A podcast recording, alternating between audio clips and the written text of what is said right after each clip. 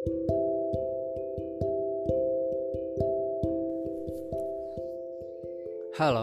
selamat malam.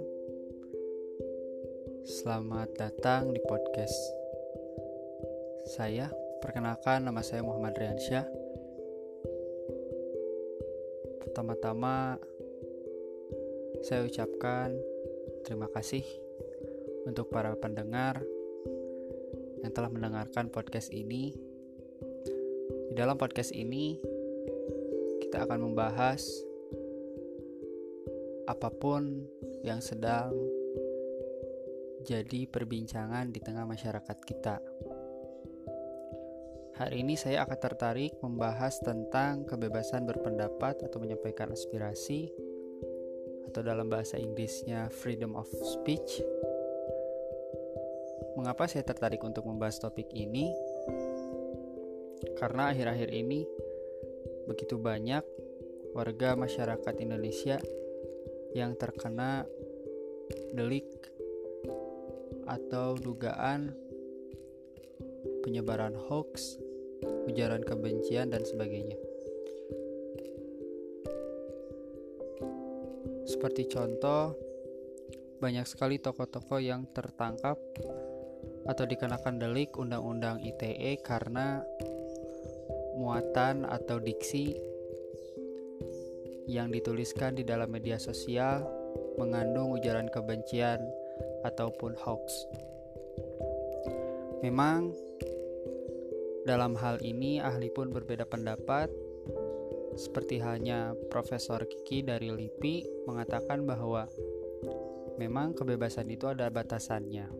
Tetapi di sisi lain Rocky Gerung pun mengatakan bahwa Undang-Undang ITE itu bukan untuk menelisik ataupun menelaah chat-chat pribadi karena itu adalah sifatnya privacy.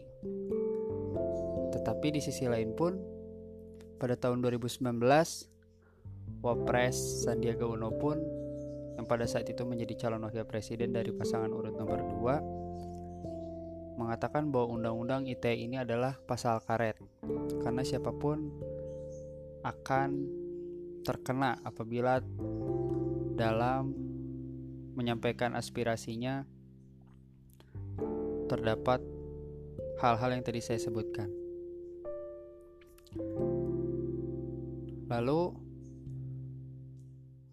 dalam pasal lain pun pasal lain pun dikatakan bahwa pasal 28 bahwa setiap warga negara berhak untuk menyampaikan aspirasinya baik secara tertulis maupun tidak tertulis. Tetapi dalam undang-undang ITE ini memang sebetulnya baik namun dalam penindakannya memang belum jelas.